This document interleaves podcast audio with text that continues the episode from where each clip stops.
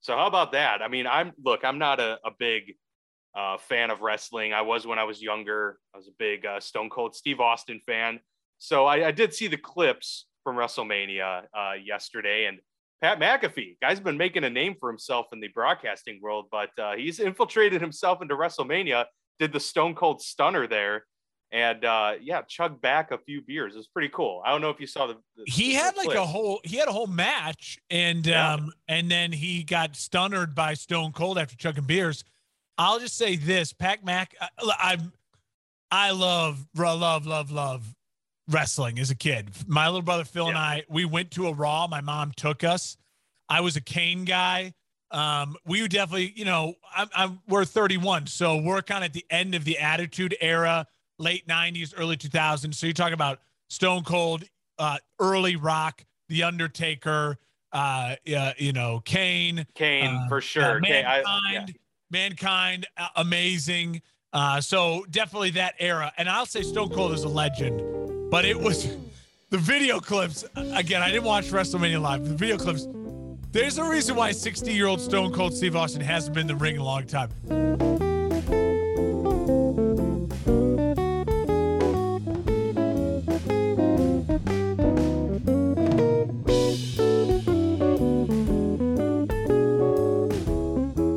Dude, he was wearing two knee braces. Well, he always wears his, but Yeah, they were moving comedically slow. I will say this.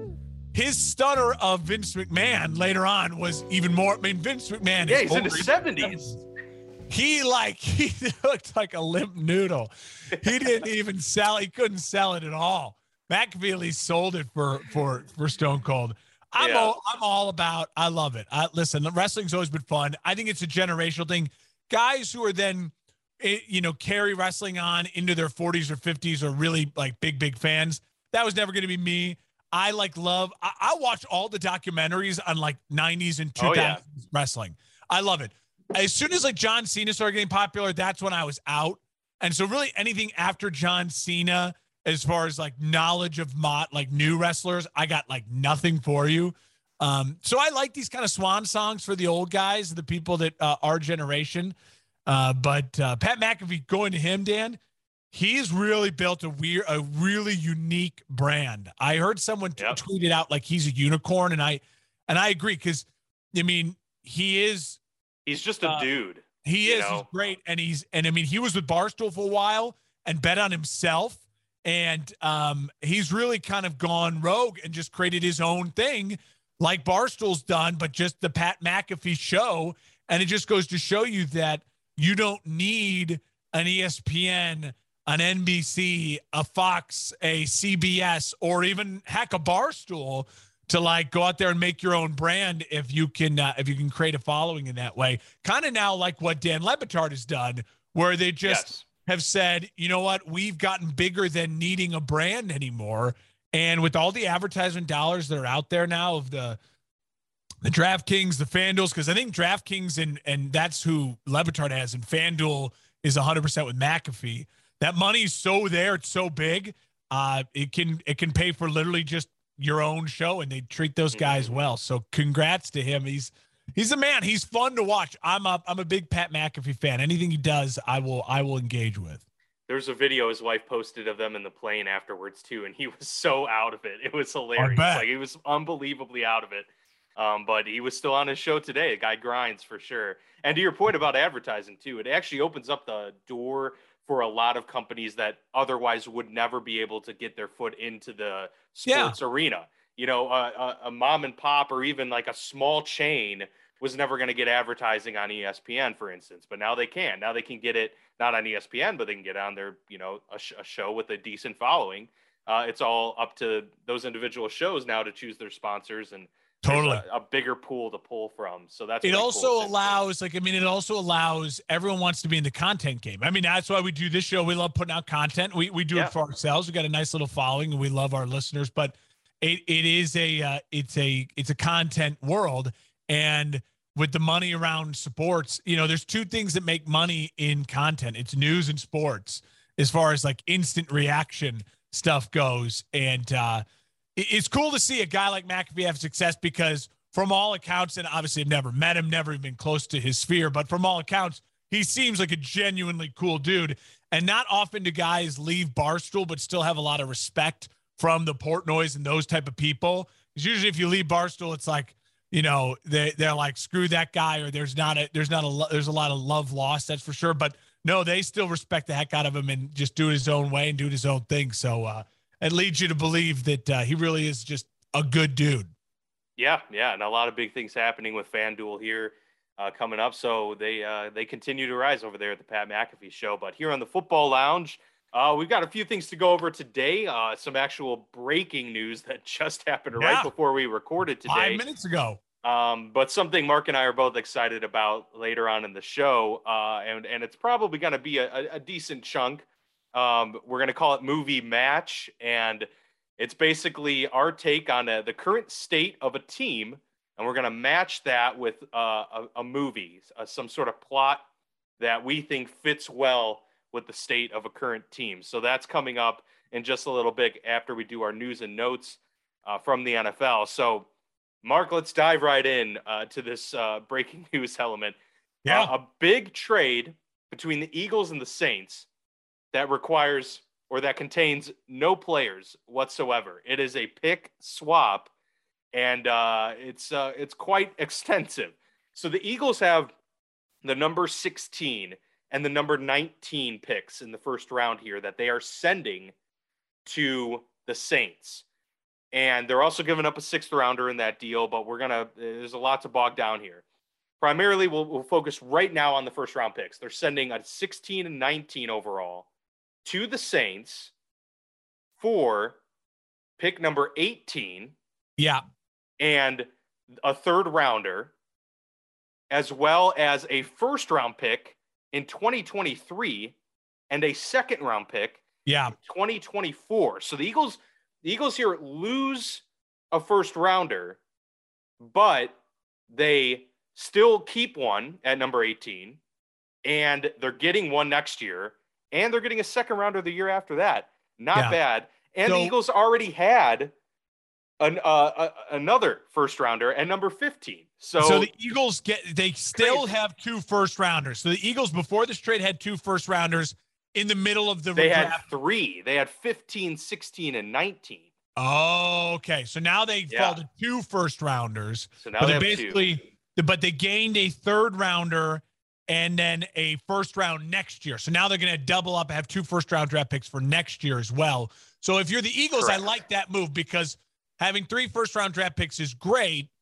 But if you're the Eagles, you you want to maybe, you know, sp- spreading the love out and getting yourself more assets for that other first rounder, including a future first, uh, this year third, and a uh, 2024 second. That's not yeah. a slump pick either. No, a, definitely a, a second round pick, even though it's two drafts off, it feels like a long time away. All of a sudden, it's gonna we're gonna be coming up on the 2024 draft. I'm like, damn, remember the Eagles got that extra second round pick. So this this to me shows two things immediately. The Eagles are willing to be flexible, and so the Eagles must say to themselves, "Listen, we have players we really like in the first round. We feel comfortable in the middle of the draft, and so if we can get two of them uh, of maybe the five or six guys that they're really eyeing." You feel good about doing that. Also, this allows the Eagles, if they want to take those two picks and move up, to not feel like they've totally blown their draft because they gained a third rounder. Also, they have all this extra draft capital for a team that remember made the playoffs. They're a good, it's a good football team. They have holes, but it's not a it's not a total rebuild of a team that just needs 20, you know, picks. Uh, but for the Saints, to me, this reeks of a team now that is trying to move up in the draft.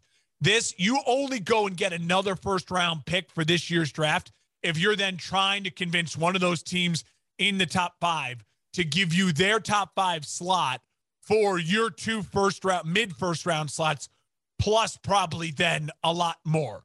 Um, you know what I mean, as far as seconds or or thirds or fourths or fifths goes, and maybe a player to be named. So this reeks of the Saints to me, probably having their eye on a quarterback. They knew they needed to get more capital. The Eagles are flush with draft picks. So they basically mortgage their future a little bit. I mean, uh, the the the Saints for the right now to say we need another first round draft pick this year let's go get aggressive. I look for the Saints to move into the top 10 by draft day with this move. That that's to me what it feels like. They got their eye on Willis or Pickett or one of the other guys, maybe the top of the draft. Well, I, I definitely think the Saints are going to push for a quarterback. I would agree with you there, but I also think this could mean that the Eagles are going to push for a quarterback as well. Yeah. I mean, they're certainly not totally set on Jalen Hurts. He's played well. He's a leader. He's a good locker room guy. Um, but he has his accuracy issues, and you know they they're certainly not in the space where I think they feel comfortable. Yeah, uh, you know, making him the franchise guy. And they acquired some very uh, attractive picks in the future. So if you're someone like, you know, hey, I can give you one of my first now, and I'll give you a first uh, for next year.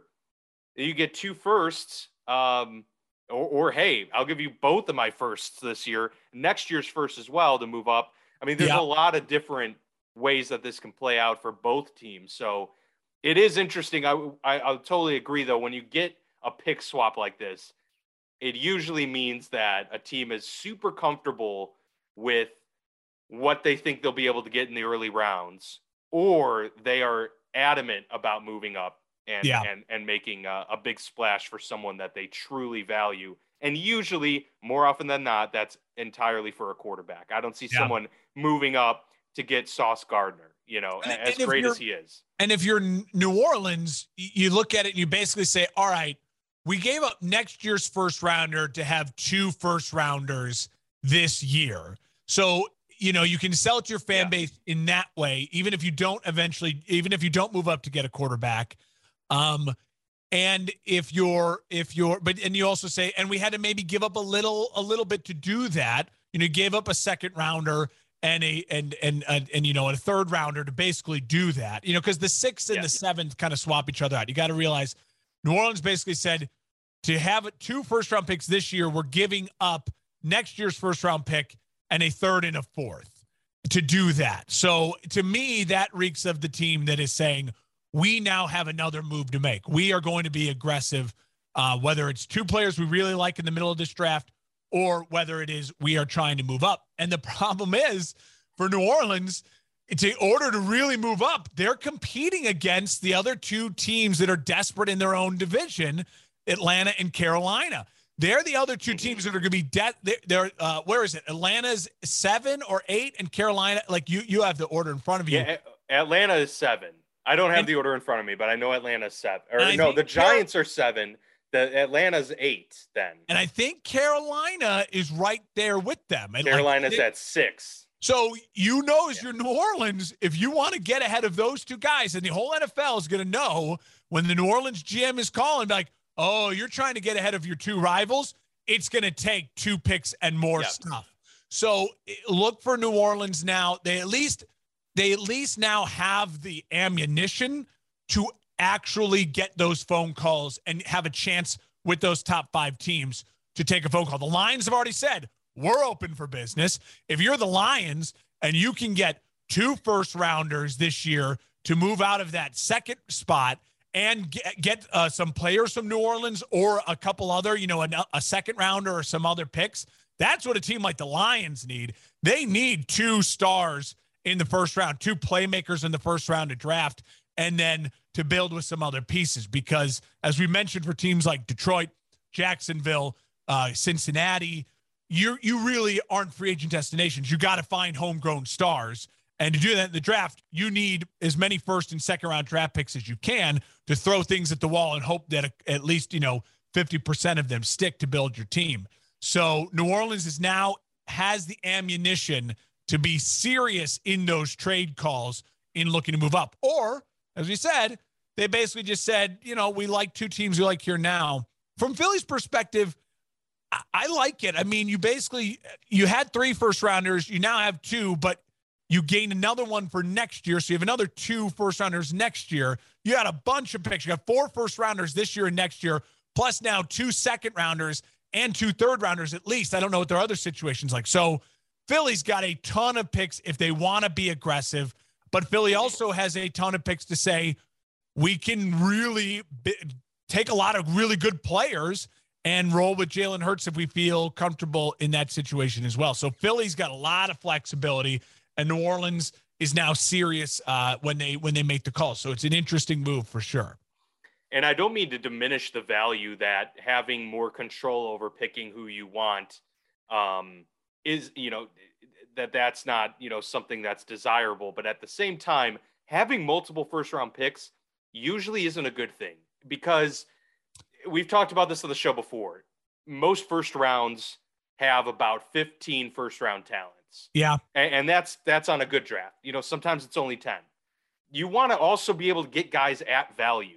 So, I mean, that's where the great teams really, you know, make their bank with, you know, getting Tom Brady in the sixth round, getting Russell Wilson in the third round, um, Antonio Brown in the sixth round, like Dak Prescott, you know, being round. able, yeah. correct, yeah, being able to make these value picks is highly important. So that's why second, third, fourth rounders are pretty valuable picks because you're not completely reaching on guys at that point. Um, having three first rounders, you know, I yes, you get to choose exactly who you want essentially, but I mean, you do it at the behest of not getting a haul for yeah. later years. So you're right. Um, I, I, think it's a good. I think it's a good deal there for the Eagles. I I think you nailed it too. It goes it goes back to our theory that we've been saying here. It seems as though then it means like New Orleans is the more aggressive team and probably will make the next move because again, the only reason you do this is so you can get a quarterback, so you can get that guy who you have your eye on, or it also to me as you were just saying that if I'm Philly in their spot, maybe Philly's not done getting out of the first round. Maybe Philly, you could see them giving up another one of those first round picks to gain another future second future, you know, getting some more depth in that way. Um, it will it'll be really really interesting. These teams now um, it, keep an eye out as we as we make our way to the draft. It's what a weird weird such a weird NFL story because it's just picks and it's yeah. and it and it and you got to take a second to digest it, but um, that's what's so great about the draft is things. It's all the lead up to the draft. Like you know, a year ago this time we were talking about, oh my God, San Francisco gives up three first rounders to get up to number three. Who are they going to take? And that was then all the talk of who are they going to sure. take, who they're going to take. Um, we'll see if New Orleans is that team this year. Do they make the big move to get into that top five to guarantee yourself a chance at um, Pickett, Willis, maybe the one guy that you have your eye on? Yeah, yep, they can certainly do it. And draft day too. I mean, we're we're going to expect some uh, some sparks to fly. I mean, you probably remember how you felt when you saw that the Bears traded up. Yeah. And then you, you had probably a mini heart attack because you're like, is it going to be Mac Jones? I did. They take Justin Fields and all, all is well with the world. It is. Uh, you're right. This draft is going to be so unpredictable because look, think about how well, many the, the Giants have, first round picks. Yep. Giants have two still. I mean, there's there's a lot. The Giants could get aggressive too if they feel the draft is going that way. Uh, it, it's it, it's interesting, man. It's interesting. It is. One, one of the big moves, Mark, uh, that happened over the course of the past week was Bobby Wagner finally finding yeah. himself a home. He was one of the the premier free agents still left on the table, along with Jarvis Landry, Tyrann Mathieu, uh, and OBJ. But Bobby Wagner, a five-year, fifty million dollar contract worth up to sixty-five million with the LA Rams. How do they have money, Mark? Like, where are they getting I this money from? It's amazing. Know. I mean, and everyone is asking that question, but clearly they are doing things right. And of course this is not going to be a true five year contract. He'll probably play three, two to three, and uh, and and like I'm the sure Miller they structured deal. it that way. It's the Von Miller deal for sure. Yeah, yeah, but you know, a great. Obviously, Bobby Wagner gets to stay in division and uh, get revenge on the Seahawks, which are, you know, sad to say, appearing to be more and more of a dumpster fire uh, by yeah. the hour. And uh, he gets to compete against them, compete for a Super Bowl with a team that's coming off of one and now they have a, a, an elite all pro at every level of that defense. So you can't really yep. say that about any other team in the league. You can't, and I think it, it helps the Rams. Obviously, it um, the Rams. I think we're looking at how the offseason was playing out with so much balance of power shifting to the AFC and understanding they didn't need to make five moves. They need to make one or two moves to really keep control of where they're at in the NFC. The Rams are obviously a favorite in the NFC. The Rams obviously shown too, they didn't even need home field throughout uh, to have the success they had in the playoffs. I'm this is a Rams team that I'm sure feels very confident about where they're at. Um, I will say though, the Rams are one of those teams that they were oddly healthy at times during the year. I mean, obviously the Henderson injury right before, and then Woods goes down, but they were able, they're always able to adjust. And then they had a healthy run down the stretch. It's a lot of veterans. You add older veteran guys who pay them a lot of money.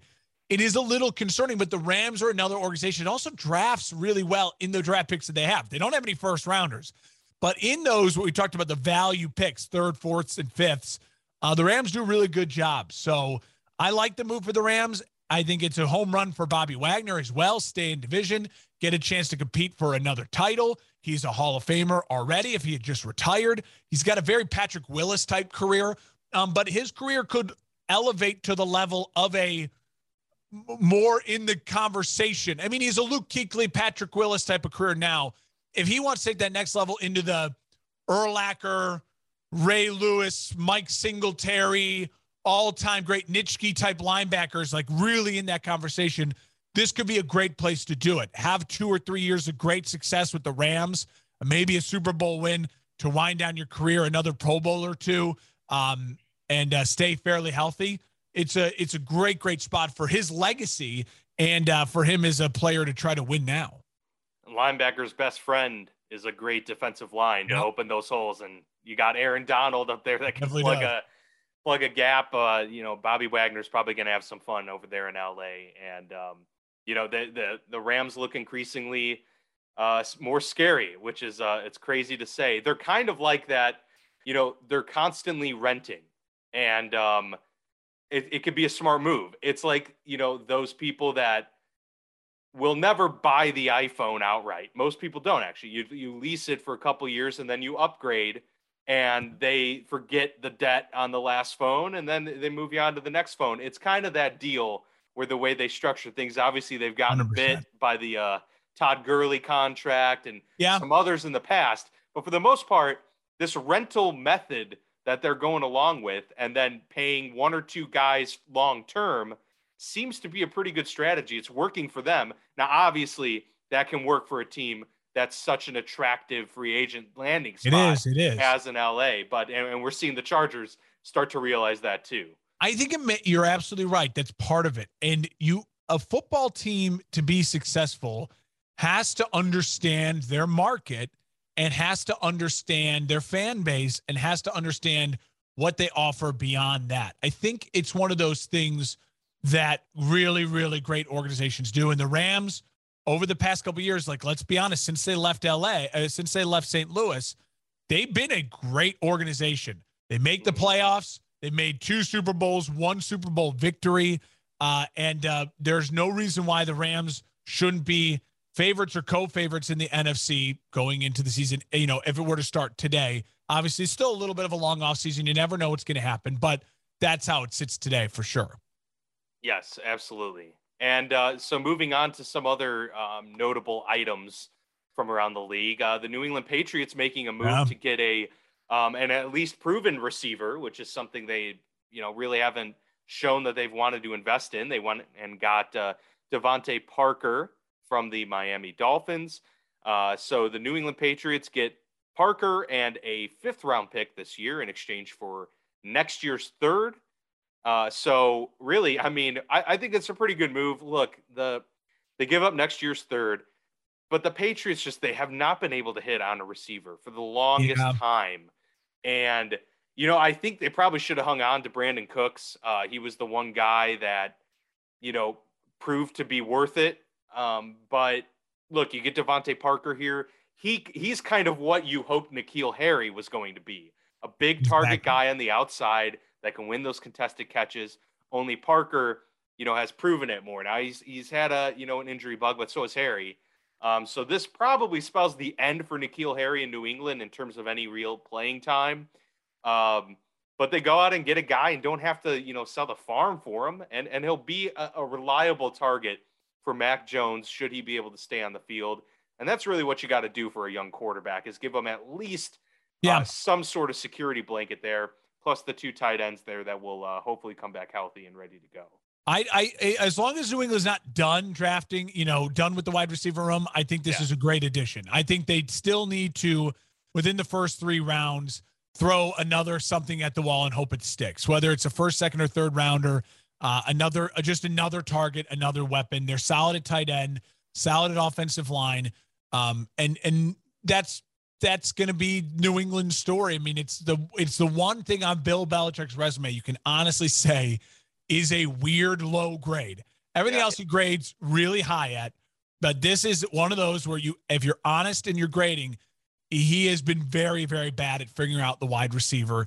Um, and Tom Brady always made it work. And listen, Mac Jones made it work for the most part last year, but I, I think DeVante Parker is a, is a good get for them. And he's a guy that you're absolutely right. If he's healthy, I think can work in New England system. Also, remember, New England system is going to be interesting this year. This is the first time in how many years that Josh McDaniels is not the offensive coordinator. Right. So, yeah. what is what is the new New England offense look like? I assume it's going to look a lot like Josh McDaniels' New England offense for the past couple years. Run heavy, play action, um, look for the deep shots when they're there. But it's an it's a little bit of an unknown and kind of weird time in New England for that reason and that reason alone. And I think they also have noticed the AFC is all upgraded they feel like they had to make a move, I think, to at least um, at least quell the fan base a little bit of like, we understand this isn't the most ideal position group for us right now. And we have a young quarterback who needs help with a new offensive coordinator coming on in. And so I think it was a smart PR move, at least, too, to be like, hey, we know it's a weakness. We're going to keep trying. Yep. Yep. That's what you got to do. And you got to, you know, as you said, uh, show that you're making an effort, and that's really all you can ask. And um, yeah, so they they definitely need to draft one. It's a good draft for wide receivers. So, uh, well, like most are at, at this point nowadays, but uh, they'll have an opportunity to add to that room as well. And speaking of the Dolphins, who they traded with, uh, they signed corner Xavier Howard to a five-year contract. Yeah this one worth 50.6 million in new money and that's the most guaranteed cash for a cornerback in NFL history. Uh, from ESPN.com, he had three years, nine, 39 million remaining on what was a five-year, 75 million dollar contract that he signed in 2020. Um, but he requested a trade, said he didn't feel valued or respected. Seems like they're doing what they can here um, to get him locked up. And uh, of course, they signed Byron Jones to a big extension. So, really, it's interesting. It's like Miami has such a strong cornerback room, which is something that most teams really struggle with, is yeah. finding.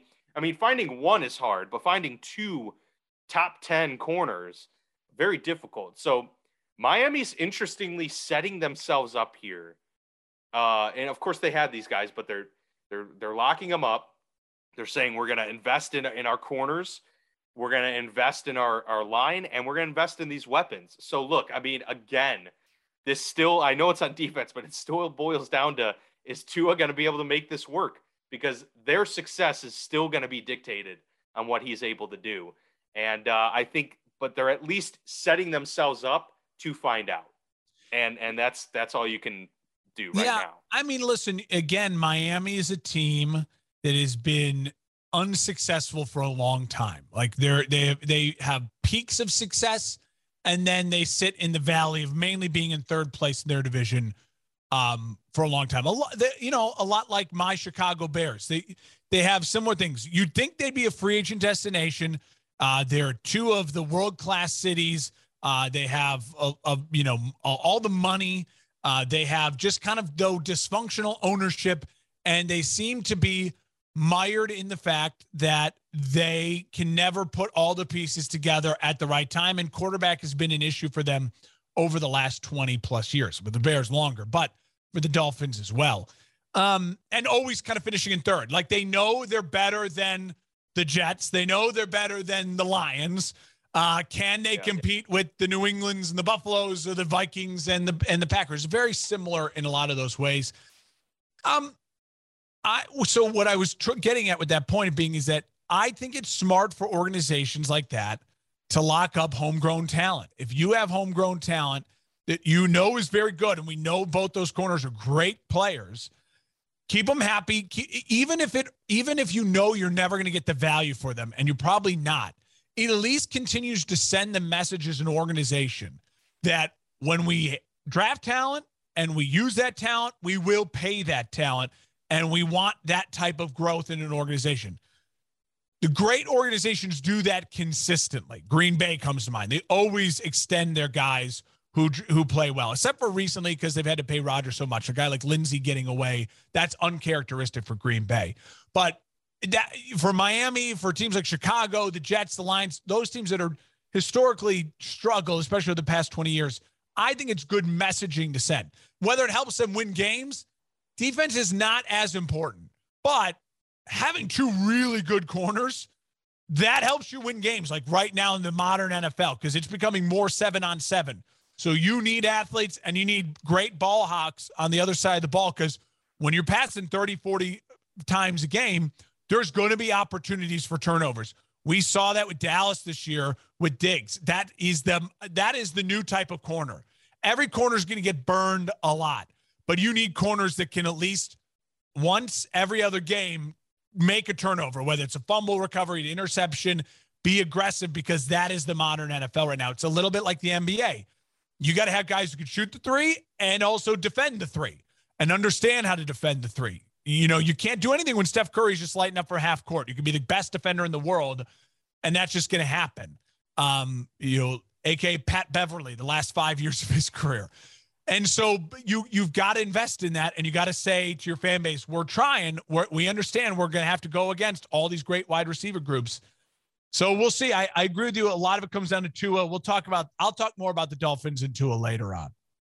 Okay, sounds good. I'm looking forward team. to that. What am I moving? Well, I think that kind of does it for the news and notes, Mark. So we can yeah. we can springboard ourselves right into this movie I match. I'm, I'm, looking forward to it. So, um, how many do you yeah. have? I have five.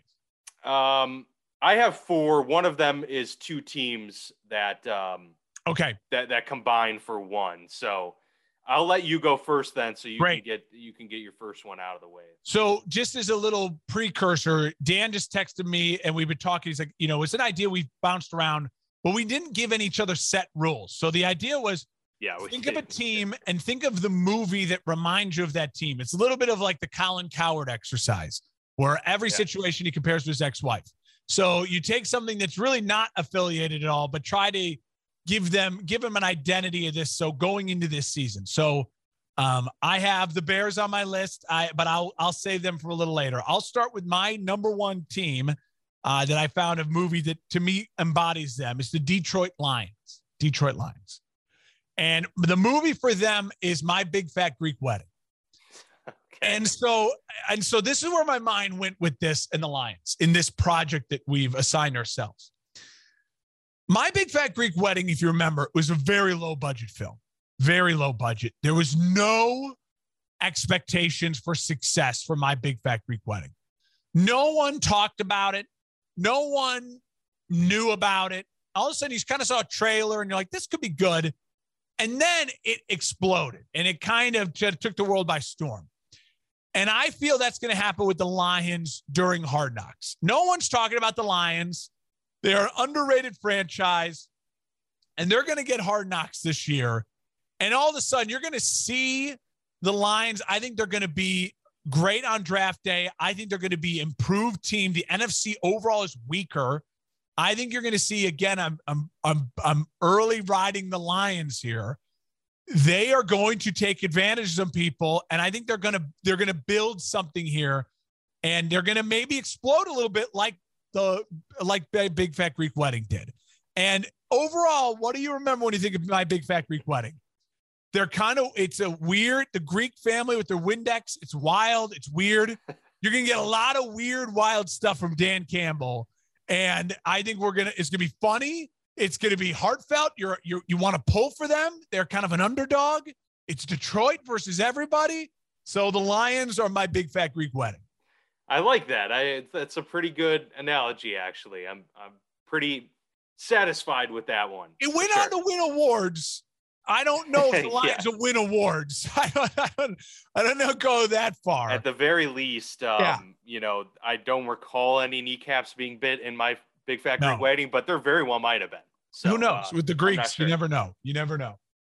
All right, Mark. Um, I'm going to go with the Green Bay Packers here. Okay. and it's it's not really fair to the Packers overall. This is a much more just Aaron Rodgers uh, type of situation. Um, but the movie that comes to mind with this is Limitless. You've seen the movie with Bradley Cooper. He takes the pill, right? Yeah. And the pill makes him access 100% of his brain. He's the smartest man on earth.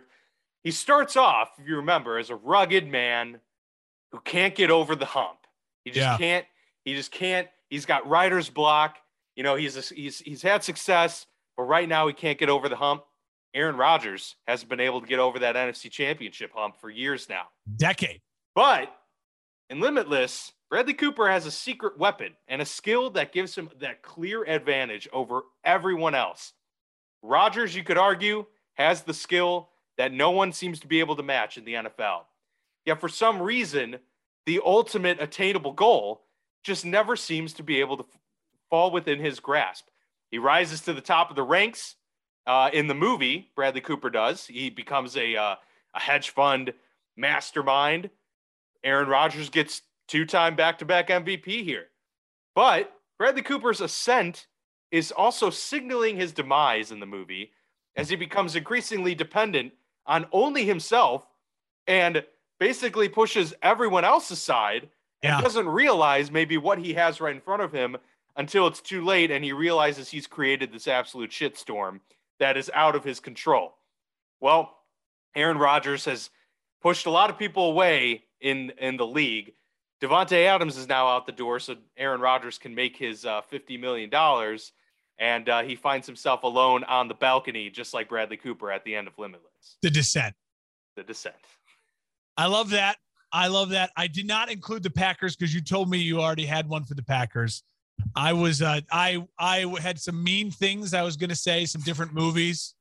There was a lot of things that came to mind for Aaron Rodgers, but I Well, like we'll just throw a couple names out there. I'm interested. All We right. don't have to. We don't have to go into the weeds of it, but Have you ever seen the uh, Ryan Reynolds movie Buried? Yes, Where yes, he I have. buried himself in a coffin. That is Aaron Rodgers surrounded by his money. Uh, just The oxygen himself. is. It's just covered in his own money. And uh, you, you know, that was one go. that came to mind. Right. Also, the uh, also the uh, I didn't really want to do this one, but it, it, it kind of worked. Uh, uh, Megamind, um, with uh, with Will Ferrell, a DreamWorks I don't- movie. I don't think I've seen that. He's like an alien, and and it's uh, and he's the bad guy, and Brad Pitt plays like the superhero of the town, and uh, but then he actually gets control, and he's evilness is winning. He's evil. It's basically just I'm evil, uh, and uh, and uh, you know he thinks he's smarter than everyone. Yeah. Uh, Hey, so some things that come to mind. Breaking Bad could uh, could be a comparison. If we're doing. TV shows, that, yeah. that pride, that Yeah. pride element, uh, totally overriding uh, everything else. Yeah. Yeah. Yeah. Uh, all right, I will go to my second one. That is the Baltimore Ravens. Baltimore Yes. Ravens. All right, I'm looking forward to that. Um, Baltimore Ravens is Mad Max. It's Mad Max. Mad Max as a franchise is, you know, what what what Mad Max relies on is first off, it's a tentpole franchise.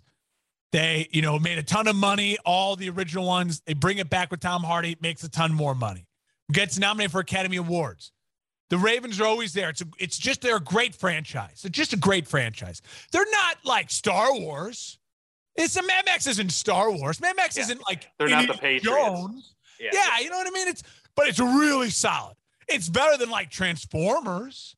It's better than you know a lot of other stuff. So you know it, it feels right, right? And and and then you, obviously Lamar Jackson is Mad Max. He's alone. He's a lone wolf.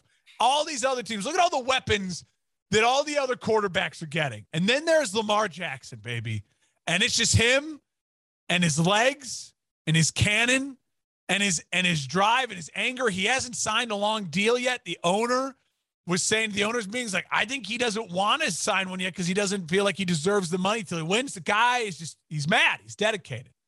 He's Mad Max. I think the Ravens are. I think the Ravens are Mad Max mainly because Lamar Jackson's Mad Max. I like it. He's alone too because he is his own agent. Doesn't even have an agent. his own agent. He's just, he's flying solo. He's a little crazy, a little crazy, but you love him, you respect him, and it's a tentpole franchise. I'm I'm on board. I'm on board. I'm I'm wondering who Charlize Theron uh, would uh, would be in this situation. Wait, wait, was she the one that was in that with Tom Hardy? Yeah, yeah, Yeah, yeah, she yeah. was. That, that movie was awesome. I, I didn't see the early ones. I, I must admit, uh, I had The originals are great. The Mel Uh, Gibson ones. Mel right? Gibson. Yeah.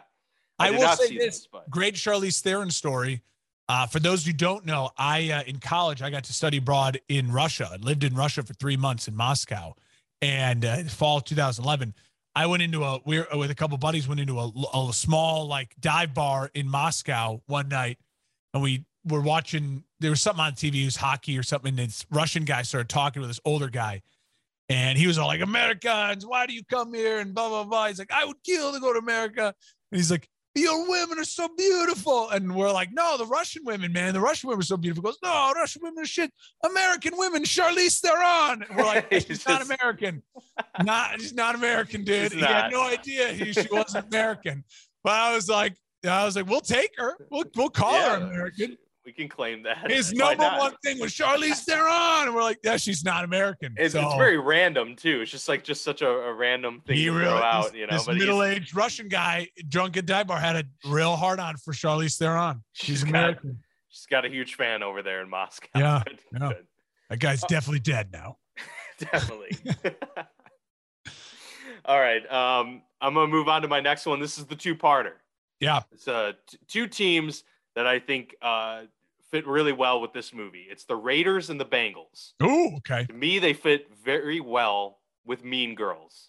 One, a, a classic. Love Okay, I the love movie. Mean Girls. Love Mean Girls. So you're gonna ha- have to hang hang with me here for a second. I will. These teams that feel like strangers in a way in their own division. All right, everyone around them kind of treating them like the new girl with no friends, while everyone else is having success and having a lot of fun. But soon they infiltrated the cliques that are the AFC West and AFC North and took the form of their contemporaries for a time, making them comfortable and ultimately letting Ah, them underestimate them I see. only for them to pull the rug out from underneath the other teams and head to the playoffs. One doing it by winning the division, the other by saying, "Hey, we're in overtime. I love it. We're, we're gonna kick this one and take it into into the playoffs and screw you and and get you out of the playoffs." And just to to put the cherry on top for this analogy, Derek Carr to Hunter Renfrow, Joe Burrow to Ja'Marr Chase, certainly making fetch happen big time. Let me tell you that. They're Well playing done. fetch. I like. I was wondering how you were going to compare the two teams, but it makes sense. They both are living the Lindsay Lohan life. They are Yeah. slowly over time. They were the ugly girl for a long time. You know, the new girl, and now they are real players. The Ra- I mean, the Bengals, especially, and the Raiders. You know, the Raiders are a team. eh, You forget. You know, with all the stuff that's happened in the AFC, it's kind of like the Eagles of the NFC. You forget they were playoff teams. They made it ahead did, of a lot of those other teams, and they both are getting better. So uh, that's a great analogy. I love that one. Yeah, I was that's excited about that one. That's uh, it probably goes downhill from there, but uh, I won't great. You know, it's spoil the good. rest. All right, number three for me is the Dolphins. Um, and the Dolphins to me, and I, the people may be mad about this one, uh, but the Dolphins are amazing. Spider-Man Two with Andrew Garfield. So I um I'm a noted noted anti Andrew Garfield um Spider-Man movie guy. I didn't I thought- realize that. I I'm liked noted- Andrew Garfield. I I thought they were both absolute shite. I didn't like either of them. Part of it is I think because the angst of I am a Tobey Maguire guy because we were young when those came out. So yeah, it's like yeah, even the third one, which is so bad with Tobey Maguire, you're like, oh, I love it. I was like 13. It was awesome. it was great. Um, and so I uh, and so I was very anti Andrew Garfield. I like Andrew Garfield's actor. Just watch Tick Tick Boom. He's phenomenal. He's phenomenal. He's brilliant. He's a really good actor. I like Andrew Garfield. But the point I'm trying to make is, from my perspective, Andrew Garfield never really felt like Peter Parker. Just didn't feel like. it. And why the Amazing Spider-Man 2 is because the Amazing Spider-Man 1 with Andrew Garfield, it did well. It did well. And they're like, all right, we might have a franchise here. It didn't do as, as box office numbers as we expected it to do. So, like, all right, for number two, we're going to really prove it to everyone. We're bringing in Jamie Foxx. And look out, we got Jamie Foxx. Box office gold. That's Tyreek Hill. We got Tyreek Hill.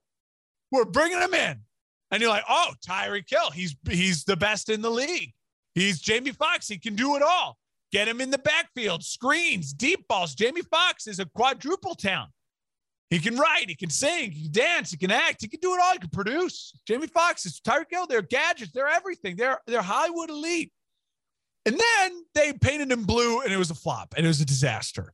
A disaster. And part of the reason it's a disaster is because uh, Andrew Garfield, I'm noted, he couldn't carry the franchise. He had the weight on his shoulders, and he didn't. He let he let what's her face fall to her death. He let Gwen fall to her death, and that's what two is going to do. They're going to paint. they're going to paint Tyreek Hill in blue, uh, and they're going to try be like, well, "We got Tyreek Hill. Let's go. We're painting him in blue. It's going to be awesome." And two is going to let. Uh, why can't I think of the actress's name? Uh, I used to like her. Don't. Yeah, it's, it's been forever, so I'm not. You're not going to get help from me. She was great and Superbad. Uh, I think okay, probably in Cinderella. I mean, oh, you're, you're, are you talking about Emma? Uh, Emma Stone. Emma Stone. I, I, used to like her. Now I don't. Another career arc that I've I've not. She was liked. good in uh, Cruella, by the way. I, I bet she was. Refused to see it. Anti Emma Stone. What? And he let her die. He let her die. And I think Tua's going to let the Dolphins die. That's my thought. And and I know it's. I listen. I had to find some. Harsh. I had to find a way. if you notice, again, I'm setting myself up for predictions here. I'm already once again high on the Lions, and once again early anti the Dolphins. And being anti the Dolphins, I had to find a way. I'm a noted Andrew Garfield hate Spider Man, Amazing Spider Man 2 especially. So I just I, I know this is really loose strings. You painted a much better picture of tying the the Raiders and the Bengals to Mean Girls, but this was just my way of basically saying I hate Amazing Spider Man 2 and I hate the Dolphins going into this year. That is my way of tying it. That's my way of tying these two together. Uh, but I will say this Andrew Garfield kind of redeemed himself in the new Amazing Spider-Man, the new Spider-Man with Tom Holland. But that's mainly because Tom Holland's in it. He's and he's perfect. Yeah, yeah. Well, there you go. I mean, I think I think we should leave Andrew Garfield alone. The guy had so much great actor. All of his shares of Facebook stolen by Jesse Eisenberg in the social network, and See, I mean, tick, he's boom. just been beaten down. Tick Tick Boom was phenomenal. He was great. I gotta check that out. Absolutely, I, am actually looking forward to watching that. I bet I've got it on that watch list and just haven't yeah. been clicked play yet. But I did come up with another one, by the way. I'm going to save it for the very end because it's right. super quick and I might not have to say more than the title of the movie. Um, okay. But my next one is the Buccaneers. Oh, okay. And uh, I am going to compare, especially with recent developments. So we didn't even talk about Bruce Arians. I know. Um, but we can maybe talk about that, uh, tying it into this situation. Uh, I think the Buccaneers are like Saving Private Ryan. Okay. Because to me, Bruce Arians is Tom Hanks, Captain John Miller, in Saving Private Ryan. Been around quite a while, knows what hands he's doing. Hands are shaking. Runs the show, hands are shaking. And Brady is Private Ryan. Uh, Matt Damon, of course, in the movie. So Captain John Miller, Tom Hanks, uh, assembles a crew to go out and get James Ryan. Well, Bruce Arians did that. He assembled the staff and was able to go get Tom Brady from the New England Patriots. And after completing the mission, they rejoice. They have got James Ryan. Victory in our hands. They go and win the Super Bowl. They get the victory. They get the win. But with the win comes a cost, Mark. Several others do die in the process here. yeah, yeah. Vin some, Diesel. In this, Vin Diesel. In this, in this analogy, some leave in free agency. Uh, some retire with Ali Marpet. Even Tom Brady, even Private Ryan retires for a time. But in the end, Tom Hanks, Captain John Miller falls on his sword and dies, takes a bullet. Bruce Arians retires, takes the bullet, keeping Ryan safe, keeping Tom yeah. Brady in Tampa, and says to him at the very end that epic line where he says, Earn this. Make sure no one did this in vain. And that's what Bruce Arians is saying to Tom Brady as he walks off into the front front office. Hey man, We've done this for you. Now go get that second title. Otherwise, you're just gonna make it all for naught. So that's that, that's uh that's my analogy there. Well done. Very well done. I um I was thinking with the Bucks you could do like a whole Oceans 11, 12, 13 you, type you of could do that too. Yeah, absolutely. There's, I, um, there's a lot that can work with the Buccaneers because there's so many uh storylines, story pieces, yeah. and and but I, I I I respect that analogy because you're right. I mean, it's the writing's on the wall. Bruce, Air, Tom Brady, he did not want to do another year with Bruce Arians, and he's got his guy in uh in Leftwich. He him and Leftwich work really really well together, and I think by going to Bowles, they all know this really works out. Tom likes Bowles. He must have approved Bowles as well saying, listen, Bowles is a no nonsense defensive guy who's going to control the locker room, change the temperature a little bit. He'll go along a little bit more with my serious attitude of practice and work ethic for that. Bowles obviously wants to prove himself uh, in getting a real chance to be a head coach and not with a, a, a disaster that is the Jets. He gets his quarterback. And I think Bruce Arians would have loved to coach this year and try to win another Super Bowl selfishly for himself and his own legacy. But I think Bruce Arians knew that uh, when Brady went overseas to have the meeting, and you see him over there talking with the uh, owners of the Bucks, who also own Arsenal, whoever it was that he was meeting with, or in, in Manchester United, whoever it was that he was around. Uh, Arsenal's owned by Kroenke. I know it's not them. Um, the yeah, because it was it was Ronaldo, right? Yeah. That, they came to an there. they yeah. came to an agreement. They he probably said, "Listen, I'll come back, but I ain't. I don't want to play for Bruce." So let's talk to Bruce. Let's figure it out. I don't care who he names as the head coach, Leftwich or Bowles. I like them both, but I want a little bit more control. I want I want Bruce Arians is just too loose. We need younger blood. We need someone a little bit more serious and focused. And I bet they said that to him. And Bruce probably was a year away from retiring. I bet that's the honest truth. I think Bruce, in his mind, just wanted to ride it out with Brady. But I think Bruce is such a good dude. He also understands that if I can give Tom Bowles, Todd Bowles this job to be successful with this job, and he deserves it, I, I think it's uh, you're absolutely right. The analogy of falling on the sword. Well done with that one. Yeah, and I do have a little bit of a hard time believing that it was um you know some people out there just think Tom Brady was kind of just running the show entirely. I have a hard time believing that because one, I I don't believe any one player has that much power in the NFL, and of course Tom Brady would be the one if if if they yeah. did. Um, I think it was I think it was kind of a catch 22. I think Arians knew this is probably the end of the road if Tom Brady doesn't come back because we're going to start over from scratch essentially and not have a quarterback to really try and compete again. And you know, his days as a head coach are probably numbered. I imagine the guy wants to kick back and relax a little bit. He's already retired once. But he knew, yeah, exactly. And he knew if he did come back, you know, maybe Tom doesn't want to come back. So what what's left? I'm just going to retire Tom will come back. The franchise will be in a stable position. I get to pick my successor, essentially, all as well with the world. So, yeah, yeah. Tom Hanks, Bruce Arians, good buddies here. I like it. I think that fits. All right, I will get to my fourth. I have one more fifth one that's really short one, and it's kind of stupid. Not that mine have been very serious so far, uh, but I will get to the Bears here now. The Bears are the Bears are up. So I I spent a lot. This is the team I spent obviously the most time trying to find the right movie. Oh, for. Oh, you don't say. And and I part Blues of it is Brothers. Because, no, no, I, I could maybe have made that connection if I wanted to. I'm going with another. It's a classic. I love it. Um, I don't know why I sound like Donald Trump right now. I'm not trying to. I love it. it's amazing. It's it's perfect. Um, the Bears are American Graffiti. You ever seen American Graffiti? I have, yeah. Yep. If you don't know American Graffiti, ago. for all the young listeners out there, George Lucas, Star Wars. He did one film before Star Wars to prove to the uh, to uh, the Hollywood that this guy was legit and should have the backing to make a movie. So he took a really low budget idea and he made an instant classic. It's called American Graffiti. It's about teenagers in the 50s. And it's literally about one Friday night or Saturday night, can't remember which night it is, out in the town. And stars Ron Howard before Ron Howard was really Ron Howard. He was doing Happy Days at the time. Um, Harrison um, Ford. We now we now know Ron Howard is mainly a director. Harrison Ford is his first ever movie role. Uh, and then Richard Dreyfuss as well. Yeah. Three going on to be legendary icons of the filmmaking world. So I guess maybe you can see where I'm going with this. The Bears are American Graffiti. This version of the Bears this year will not be remembered for what then eventually they will become. The Bears will eventually become Star Wars. They will. Oh wow, there we go. Eberflus, Fields, iconic names. They're gonna be legends. They're gonna be legends, but they gotta prove it right now. The low budget. We're under the cap. We're not spending too much money. Low budget. Let's just show you that we can do this.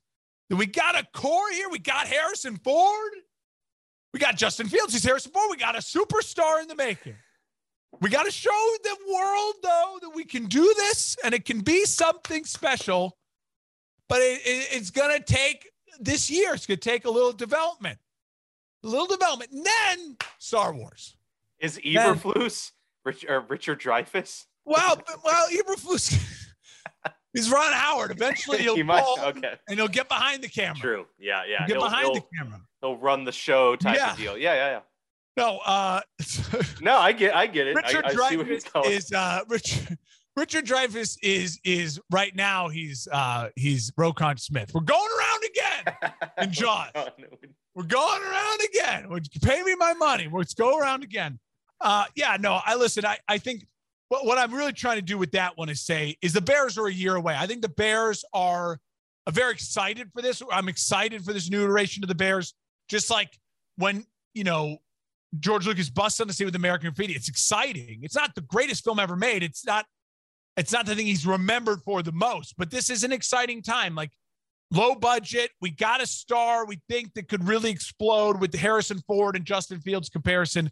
And if they do it right and they're smart, the Bears could be in position with how weak the NFC is right now and looks like it's going to be the next couple of years to really explode and to make some noise. And remember, and to turn into, dare I say, a new hope.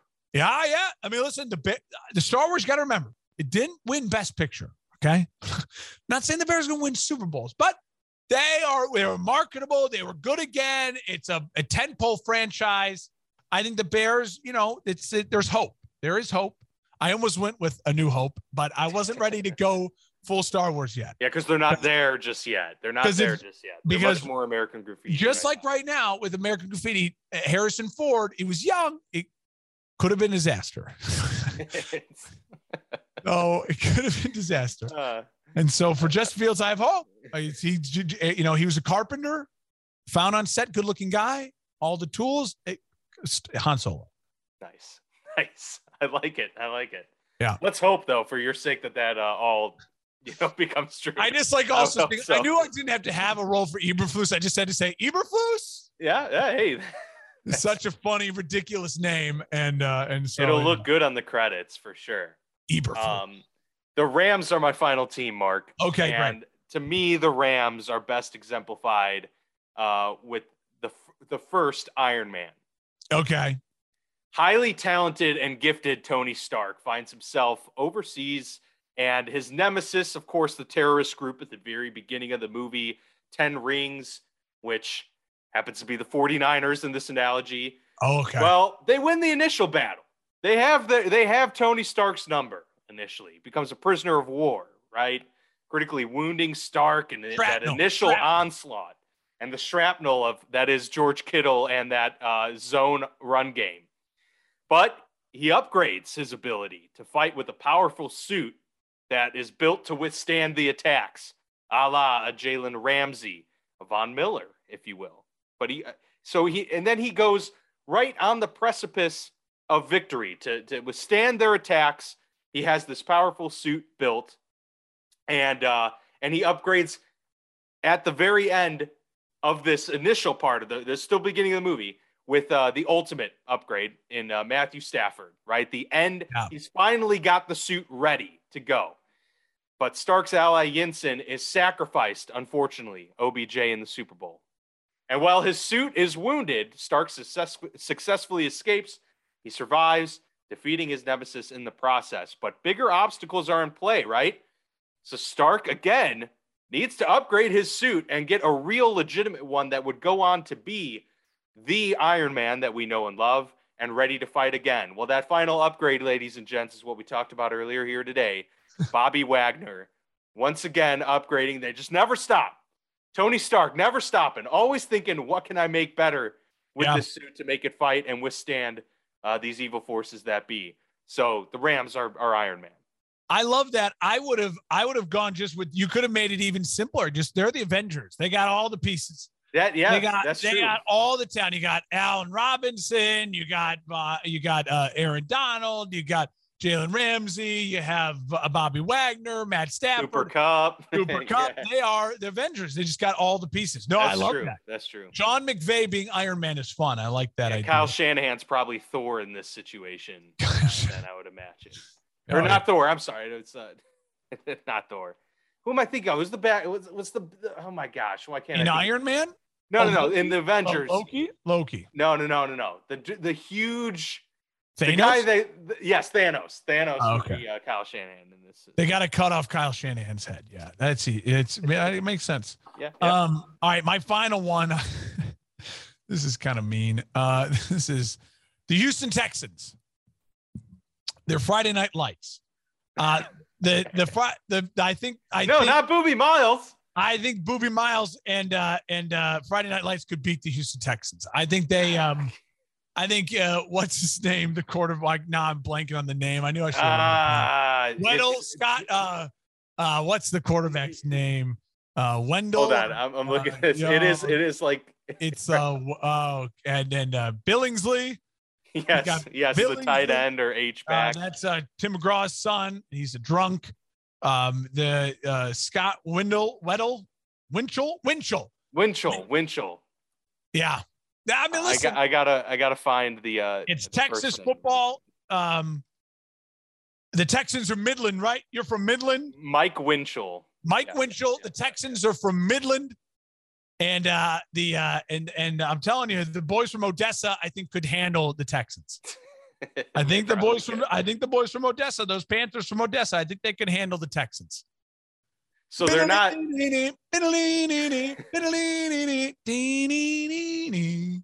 I just think that's just being Beautiful mean to the song. Texans. I think they stink. So I just think that's uh I think Friday Night Lights when I think of the Texans. They're a high school team. And uh and uh, the high school team I think could beat them. Mike Could beat 'em. Winchell. Mike And, I mean, SOB. look, we'll see if Lovie Smith can go toe to toe with Billy Bob Thornton because uh, you know who knows. Lovie Smith looks like a high school football coach at this time. He does. He does. Definitely right now he does. There's no of, question. of like a, about it. a elite high school football program, and you don't mess with that guy. He looks like he also was stealing money out of the vending machines. Shout out Jim Stoops. oh, shout out! Shout out to the high school days. I love no, it. Lovie I is an it. honest, God fearing man. He would not steal a, steal a cent. He wouldn't steal a cent. He would though constantly talk about my, the getting being just a father figure to the boys, Right, right. father figure these young men. Yeah, yeah. He he would uh, he would be there uh, consoling Boobie Miles uh, for Yeah. hours. No He's question. from Midland. With his calm, Doctor you know, was just, from Midland. hey Boobie, it's, it's gonna be all right, Boobie. That is the tragedy. I will say that movie, it just It's does sad, remind man. you. Reminds you movie. though, the best thing to ever happen to sports is modern medicine getting better and better and better. Yeah, I mean, he- a guy tore his ACL. He was the number one running back in the state, and his career is over in high school. Now, a guy tears ACL, like he better be back this year. This scumbag. You bet. I bet. You know what I mean? Like right. Yeah, guy yeah. tears ACL, he'd be like, well, I expect him to be back in three weeks. I need him for the playoffs. Like he's Yeah, yeah, like- ready to go. Like honestly, I mean that is rolling back out there. the modern medicine. Like a guy like Gale It's Sayers in now nowadays, like these guys' careers last longer. That's why it's also crazy when the the other the hard part about it though too is the modern NFL. You have so much more talent. Guys don't get the chance to have long careers. Like they don't get that. Like the Adrian Petersons, the Frank Gore who just retired. Shout out Frank Gore getting a chance to retire with the. oh yeah, honors and all that. legend. But like they don't get the chance to have that long of a career. Like Yeah. no one's getting a chance. A guy like Matt Forte for the Bears, and then he went on to have a couple good years with the Jets at the end.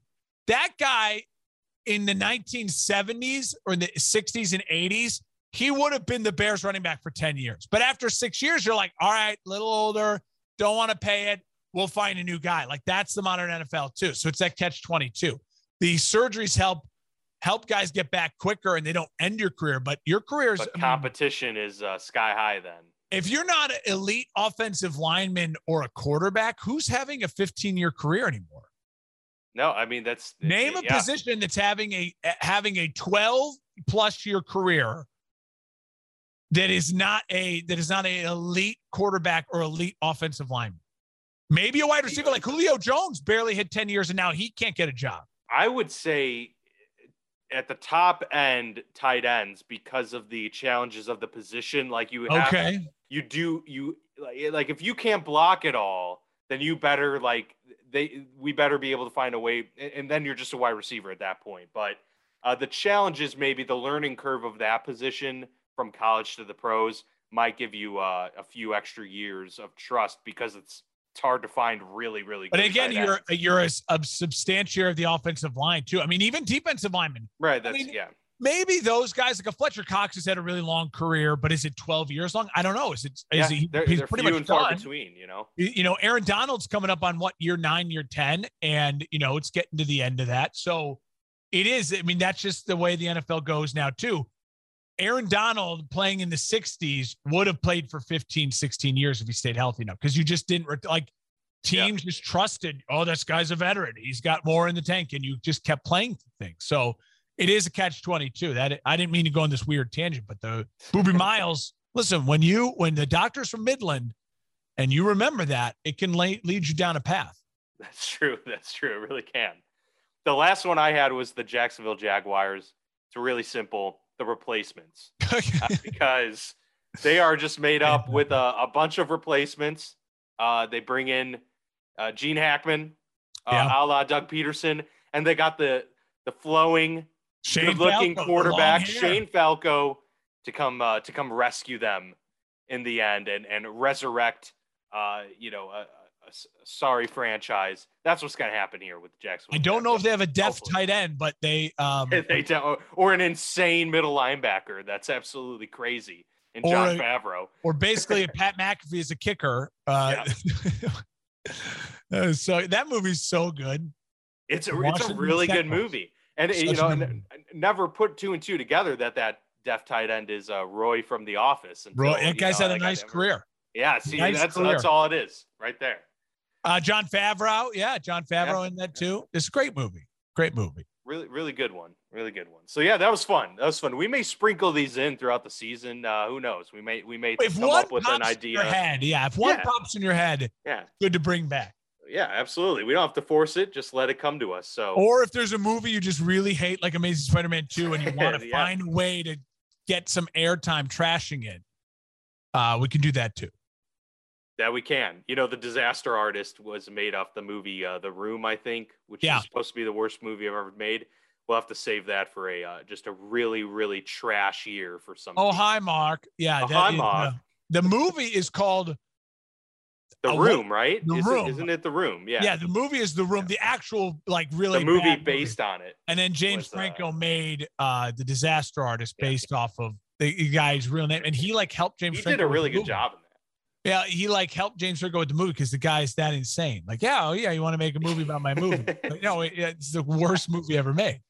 And no one knows where the guy's from to this day. It, it's it, like yeah. no one knows where he came from. It's amazing. He's like that. Like, he's like that Anna Delvey. It just like who the hell is this person? Yeah, just where where did they come from? Yeah, oh. totally. All right, well that was fun. Um, we've got one more um, episode coming up before we take a break, and then we return with our mock draft. Yeah. So yeah, it is it is quickly approaching. That that one's going to be fun too because there are all a lot of trade, question marks. Yeah, all the trades you have multiple teams picking multiple picks. It's going to be fun. Yeah, at least we're giving ourselves some time there for a, a few more trades to work themselves out yeah. before we just completely, you know, make a mock draft and half of the picks don't even end up happening because uh, people are trading all over the place. Agreed. But it'll still happen. But yeah, we're looking forward to that. But next week, of course, we'll keep uh, in touch with all the news of the week. We might have something uh, extra fun for you as well. Um, so, of course, be sure to stay tuned and uh, we'll see you then.